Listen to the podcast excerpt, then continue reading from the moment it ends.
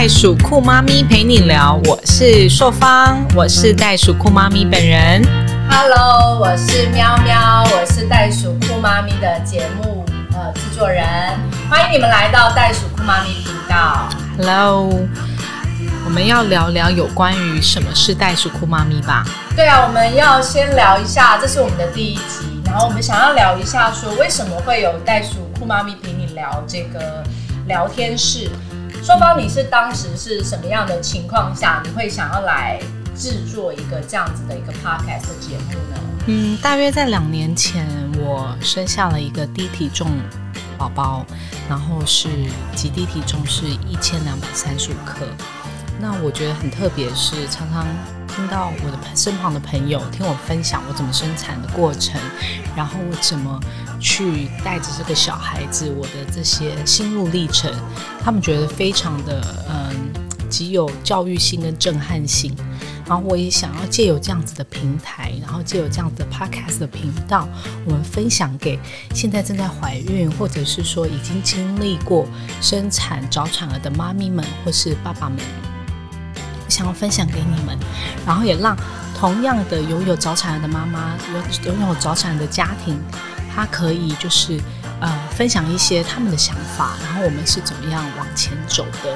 对啊，因为其实当时我听到了朔方他整个这一两年的心路历程的时候，我觉得第一个他非常的勇敢，然后第二个我觉得天哪，这个故事太激励人了。呃，我们就有一个想法，就是说现在是一个素人都可以发声的时代嘛，那有没有可以借着一个 podcast 的一个这样的节目，把他这两年来身为一个妈咪的心路历程分享给大家，然后也借由他的故事来陪伴跟启发大家。那这是我们做这个节目的初衷嘛，对不对？对啊，同时，可能未来他的小朋友是叫小冬瓜、小袋鼠宝宝，他可能有一天长大的时候，他听到妈妈在二零二一年的这个时候开始为在讲他的故事，这是一个对于宝宝故事的记录，是这样子吗一个有声书的记录。一个有声书的记录。那我们也希望所有的听众在呃我们 podcast 的每一集里面都可以伴随着朔方他的过往、现在跟未来。That's right，好啊一起成长吧。是是，那其实嗯，硕方，我听说好像你生产的过程挺惊险的嘛。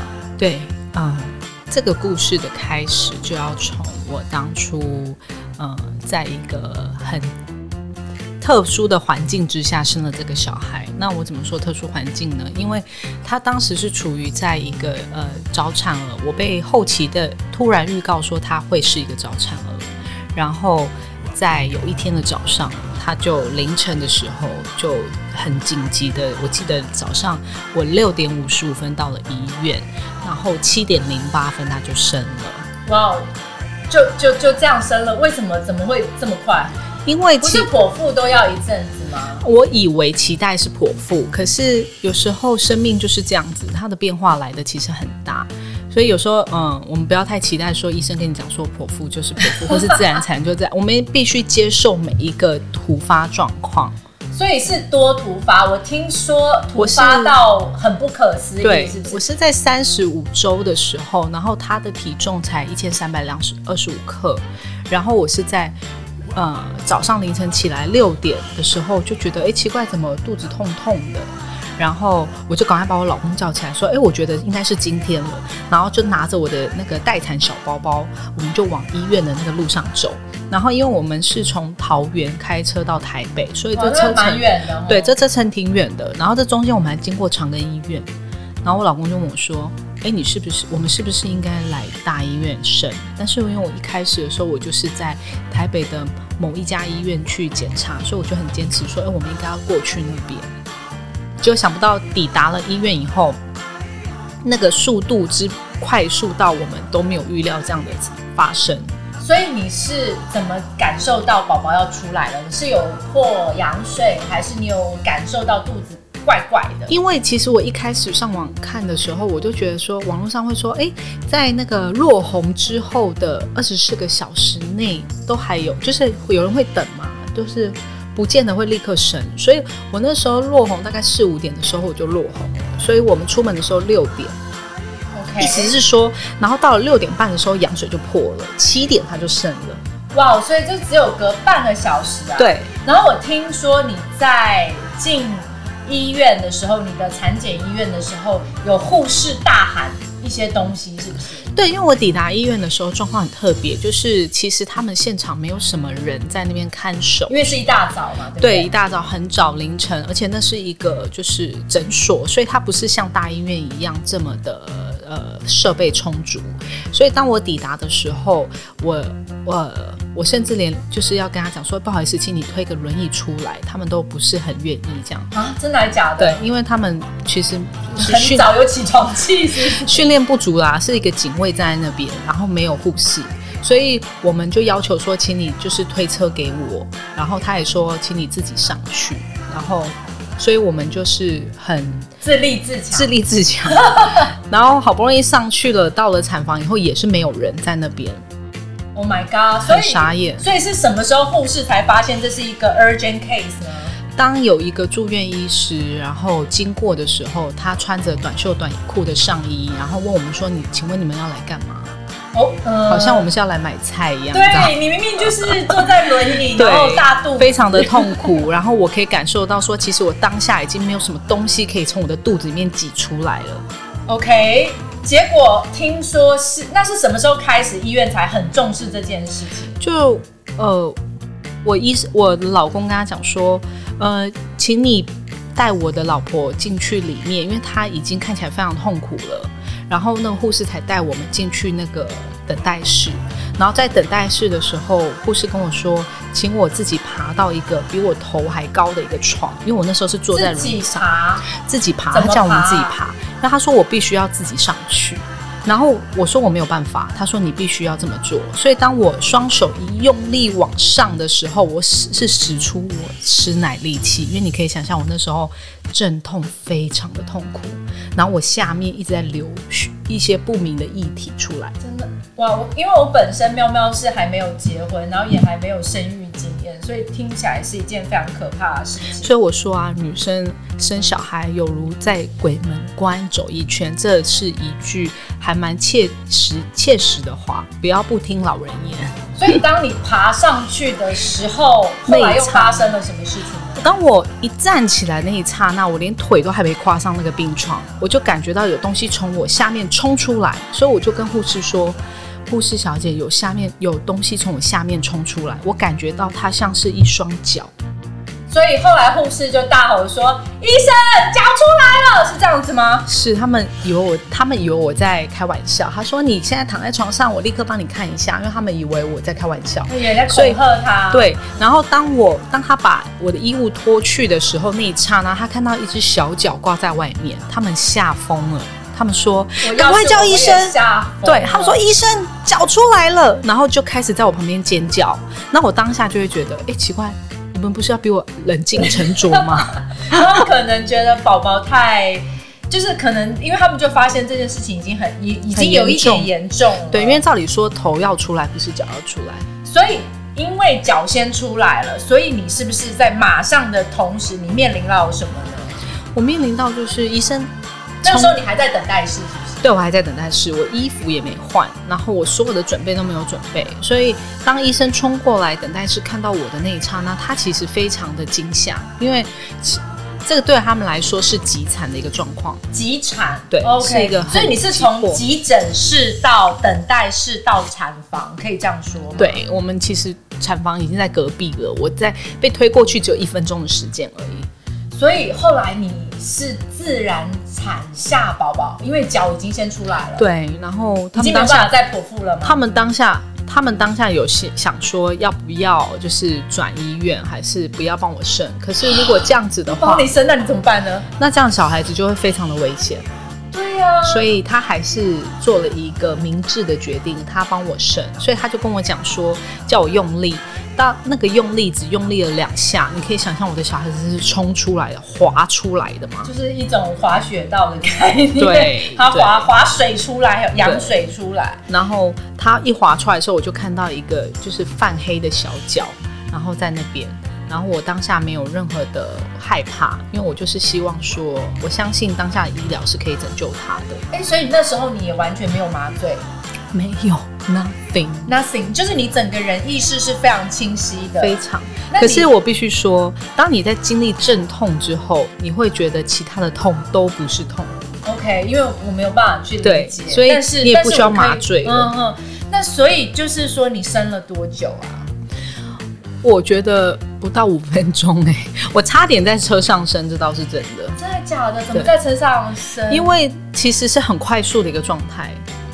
OK，如果我没有，呃，如果更快的话，我就是可以。我如果我准备好的状态之下，我是可以在那个产房生。可是你看刚才的那个状况是真的很紧急的，所以我真的再晚一些些，我就在车上生了。那好险，嗯，还有撑到了医院，让这件事情在专业医护的指导下面，还是可以比较顺利的发生。因为生小孩真的不是件很容易。对，而且我要提醒我们的听众，就是只要你一有要生小孩的这个想法或者是感受的话，因为有些可能不是那么敏锐的产呃孕妇，像我是比较属于拙钝型的，所以我们还是慢慢来的去医院。然后我是觉得说，我要劝大家说，如果你一有这些感受的话，你其实就要出发了，或者是说你可以搭那个救护车。我自己觉得应该要搭救护车。哦，所以你们那个时候其实是完全没有概念，然后还哦拿着小包包，然后准备去台北。对，因为我接受得到的资讯就是我的我的那个妇产科医生告诉我说，我是要在下个月才要剖腹。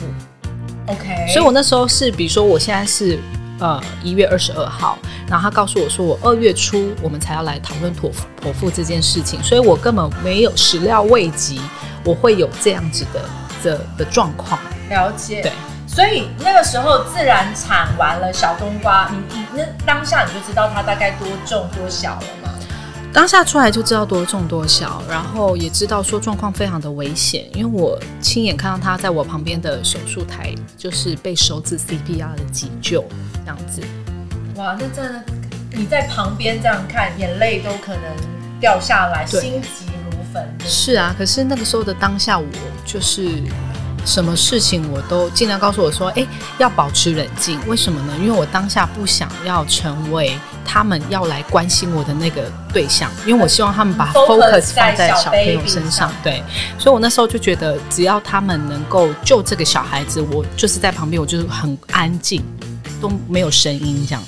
哇哦！所以那个经历了多久？CPR，还有就是整个抢救急救，我觉得对我来说真是度秒如如年，可能不但不是很久，大概半个小时之内或是一个小时。可是我觉得对我来说好久好久，因为你亲眼的看着你自己的小朋友出来是没有哭声的，然后非常非常的小，然后听不到他的心跳，完全没有，因为声音即便有也非常非常小声，他连心跳心跳声都要。拿着那个特殊的仪器去去听得很仔细，然后中途在转院的过程之中，他们还有几次听不到他的心跳声，就要把所有的东西插回去，然后去量他的心跳，所以你就可以知道这个心跳声是极低的心跳声。所以那个二十到三十分钟是你一个人在床上看着隔壁的小宝宝正在被抢救，还是你的先生有在你旁边？没有，因为那个只有护士跟医生才可以进去的。哇，那你也是要有一个很强大的一个心，就是信仰跟信心，对，然后去去看待这一切。因为我先生后来告诉我说，他在外面真的就是吓疯了。他说他看到护士一直呃拿着机器冲进那个产房，然后一直医生冲出来跟他讲说，呃，先生，我正在抢救你的小孩。而且这一切你都听得到，那些过往的声音、他们的对谈等等的意识非常清醒的，你应该都听得非常清楚。对，那当下你是不是觉得我要冷静，我要冷静？你是怎么告诉自己去去处理那一刻的情绪呢？我觉得就是你要相信这个小孩子是上天给你一个礼物，然后你要带着善意的意意念，嗯，祝福他，他一定要。健康的降落在这个人世间，那不管发生什么事情，妈妈、爸爸，我们会跟你一起去面对。所以后来我们知道小冬瓜就是小宝宝是一千两百三十五克嘛，对不对？对对他是极低体重，那个时候你看到他远远的看到他的时候，他正在被抢救以外，有尿布啊，有什么东西穿着吗？其实没有，因为他后来就被抱走了，他们就啊、就通知我说要转院。然后 OK 对，然后我就再也再没有看到这个小朋友，就变成说是我老公，他要跟着那个救护车，就是来迎接的救护车，然后去那个医院。所以接下来的几个小时到中午啊，我其实都是一个人，然后躺在那边的，所以你躺在那边，然后在想着你的小孩，然后不知知道状况是怎么样。会有人来告诉你说：“妈妈，你安心，现在小朋友一切都好，或者他怎么样？”有人来这样子嗯我记我记得。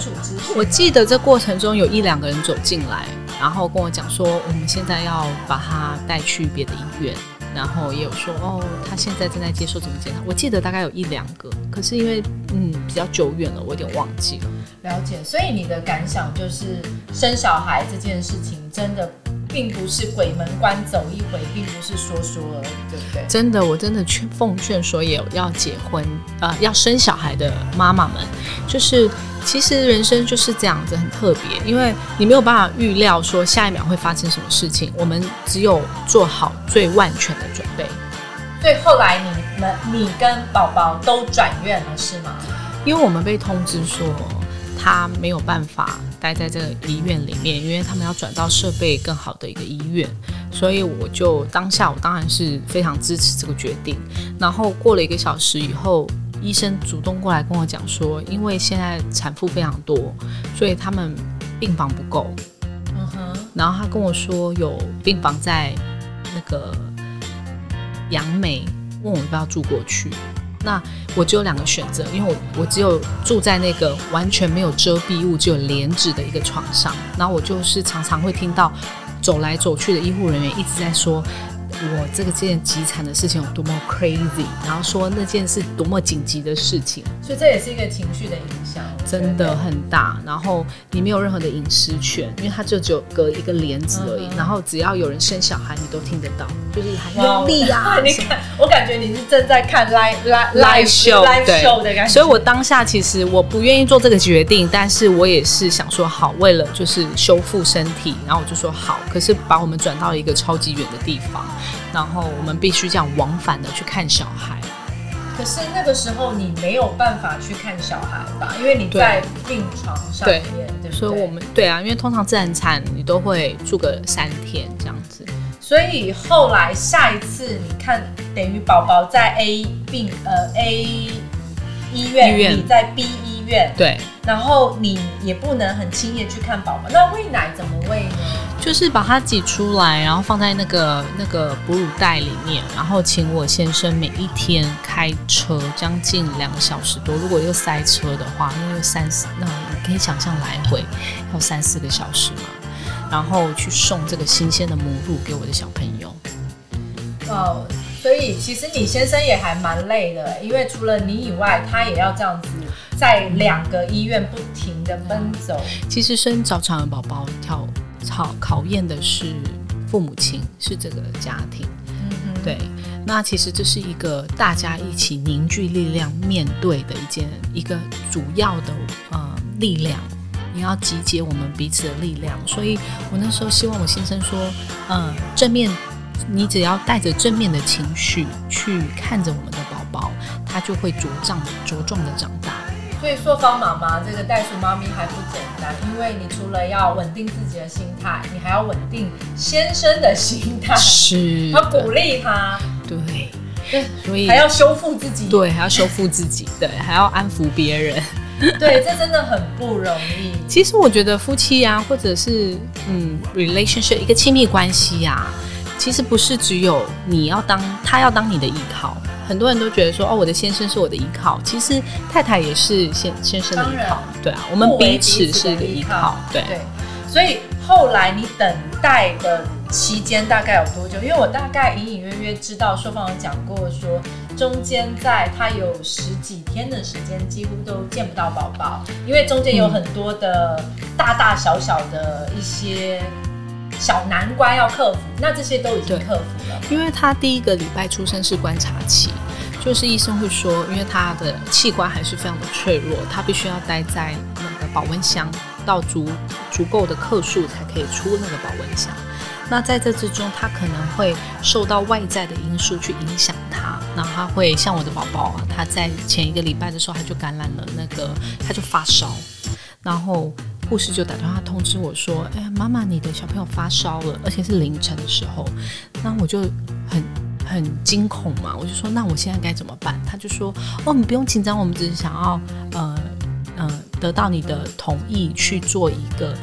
穿刺的一个一个检查，那我说穿刺是穿刺在哪里？他说是腰椎腰椎穿刺，去取得那个血液。那么小的身体，对，你知道每个妈妈真是心头肉，你知道吗？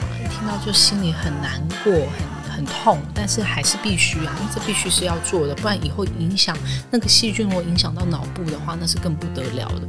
所以在早产的宝宝初期的时候，其实考验的是妈妈跟爸爸这个家庭，因为他一直不停的在挑战你，然后你会一直不停的找很多的资料去去寻找解答，然后去呃让自己更坚强。所以，在这个等待的黄金期。过后之后，宝宝越来越稳定的时候，你是多久才跟他又再次见面？嗯，我其实，在第十七、十八天的时候，我才看到我的小朋友在保温箱里面，一个小小只的，很像一只小鸟一样，就是有毛在身上，然后非常的小只，然后我们只有手才可以伸进去，这样子去触摸它。所以那时候，那是你第一次真正见他，还是算是第二次？第一次，第一次。所以之前你只能远远的看到。没有，之前我只能就是我每每天我先生去现场送那个新鲜的母奶的时候，他会拍一些影片给我看。所以你生完之后都没有看过他？没有，因为护士小姐也没有报过给你看，因为他很紧急的，就是对就被转院了。所以其实是你第一次跟他是在保温箱里面相见。对对对对，所以我们也没有办法像一一般的那种喜悦的那种孕妇得到那种新生命，可以在那边跟大家在 Facebook 上分享。我们必须要就是等了很久以后，他的状况比较稳定的时候，我们才敢跟大家说这样子。哦，因为不是说不愿意分享，而是因为其实这个宝宝的状况比较没有那么稳定，所以。嗯，他们都会医护人员都会建议我们说不要太就是让其他的亲戚朋友来，不然的话很容易细菌感染。呃，连在保温箱外隔一个保都会细菌感染吗？保温箱内外都会，因为他们就是脆弱的族群。那这样听起来真的是要有一个早产的宝宝，呃，家属啊各方面我们都要好多好多的注意事项。那你那时候第一次看到保温箱的他，你有什么感想？哇，就是哇，哦这就是我的小孩吗？哦，然后我觉得不管怎么样，都会觉得他是最完美的。对，哎，我即便他身上插满了这些管子，你还会觉得哇，he's so beautiful 那种感觉。对，所以他那个时候，你第一次见到他的时候，他身上是插满了管子的吗？对，就是有一些仪器要测量他的呃血氧啊，会测量他的心跳啊，然后测量还有一些鼻胃管啊这之类的。其实他身身上插满的都是那个测量的仪器。哇，那时候你看了会不会很心疼？其实蛮心疼的，但是在去之前，我自己在网络上有做一些 research。然后甚至说，我有传一些照片给我老公看。然后，嗯，说真的，我觉得你如果是早产儿的父母亲的话，你应该先做好功课，因为当你到现场，你才不会被那些仪器给吓坏了。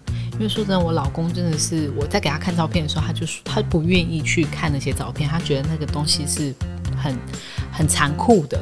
可是实际我们走到现场的时候，他就是那个样子。就是带着猪鼻子啊，对，吸氧气啊。那时候第十七天，你就已经跟你先生一起去看他了，对对对。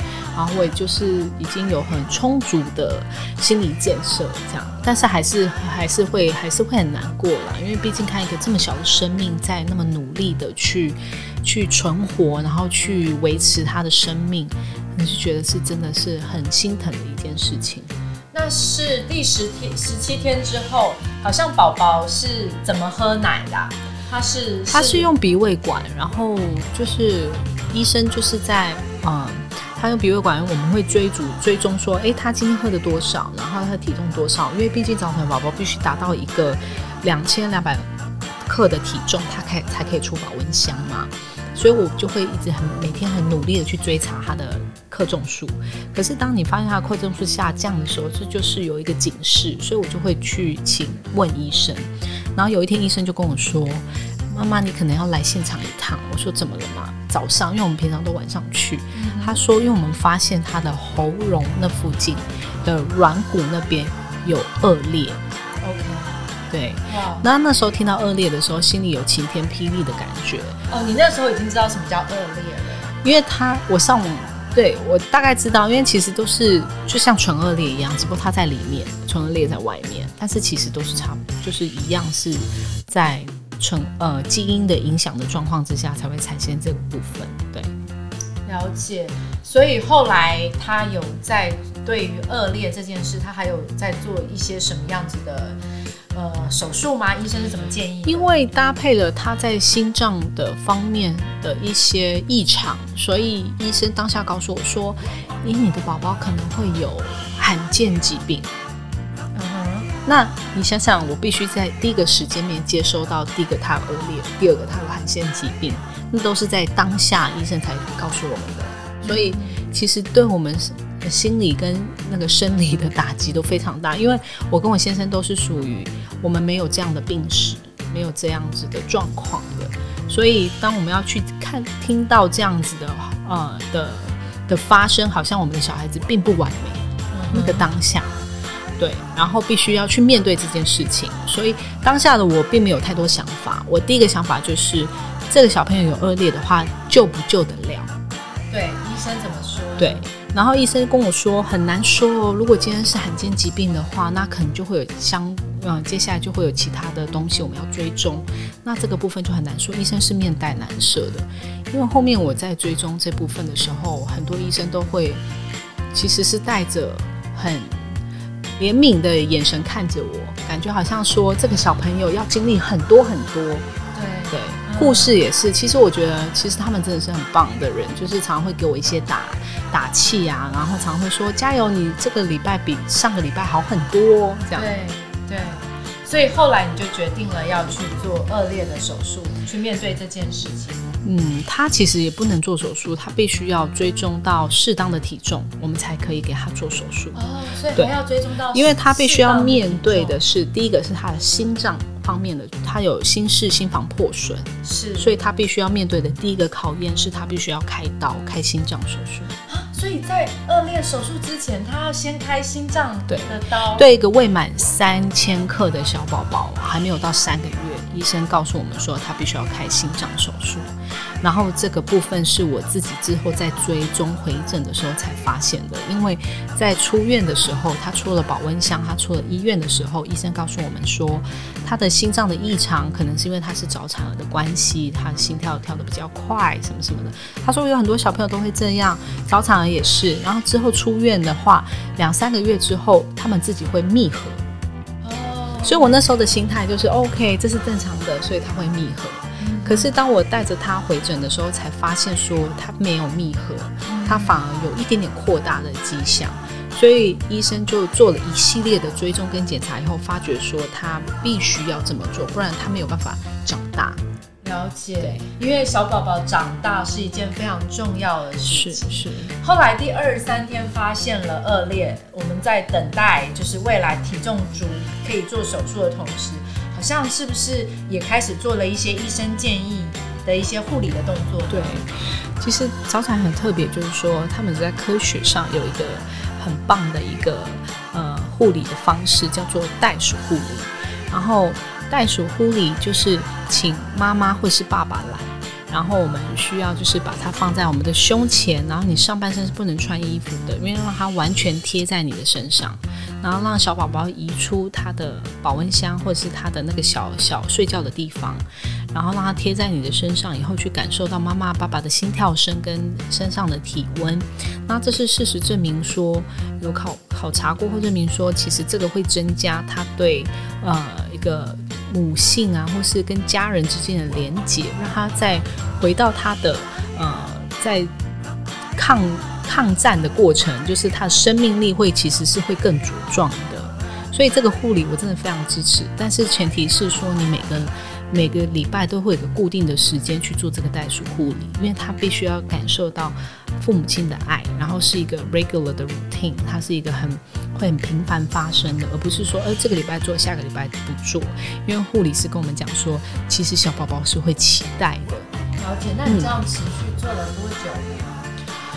如果我从二十第二十四天开始做的话，我做做到他满四十二天，是多久要？所以大概十八天。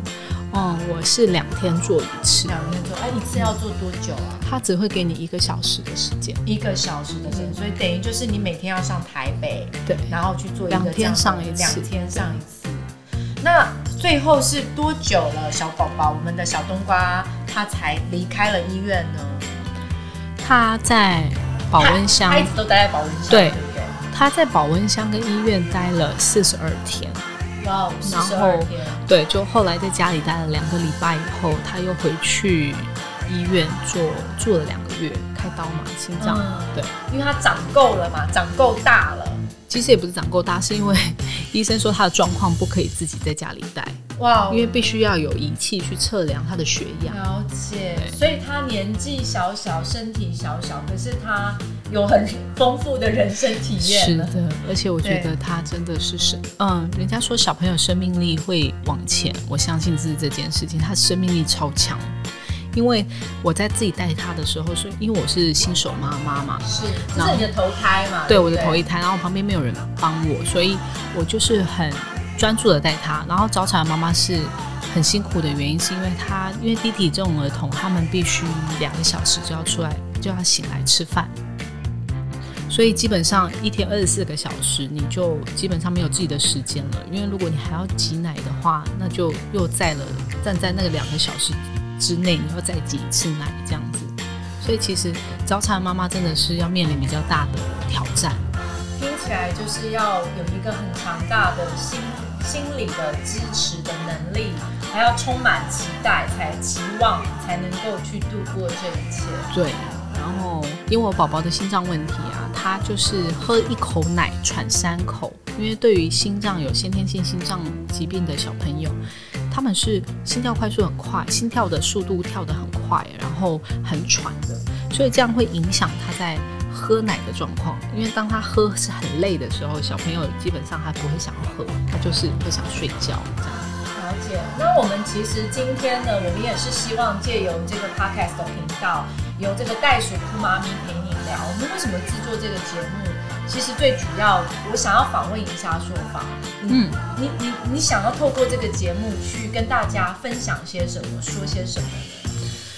我想要分享给大家说，即便你不知道早产儿，你没有经历过早产儿家庭的这个过程，但是你有有想要生小孩，或者是说你有你有小朋友，我相信大家都会会有一个嗯。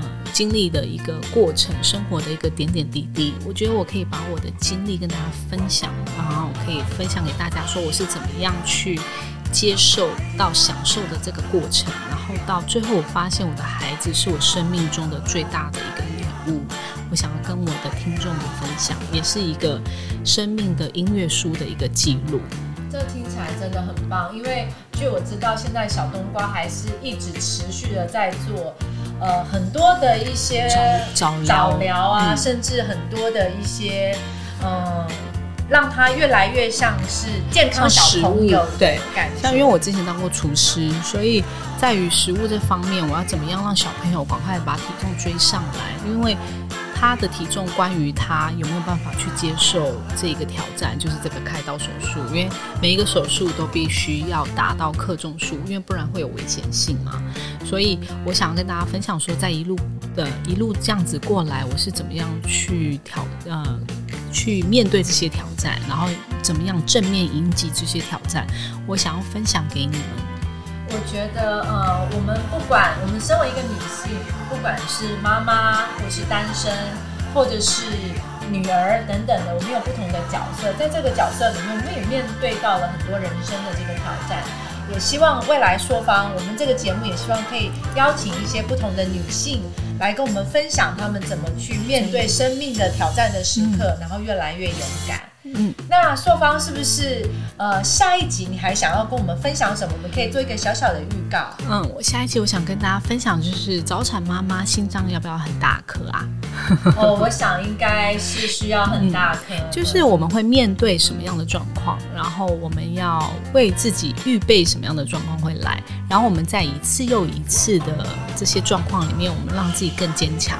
更温柔，然后更知道怎么样去做一个平衡，因为毕竟要当一个妈妈，你看新手妈妈，然后要当太太，要当别人女儿的这个角色，我觉得是生命中的一个转变。我从一个小姐。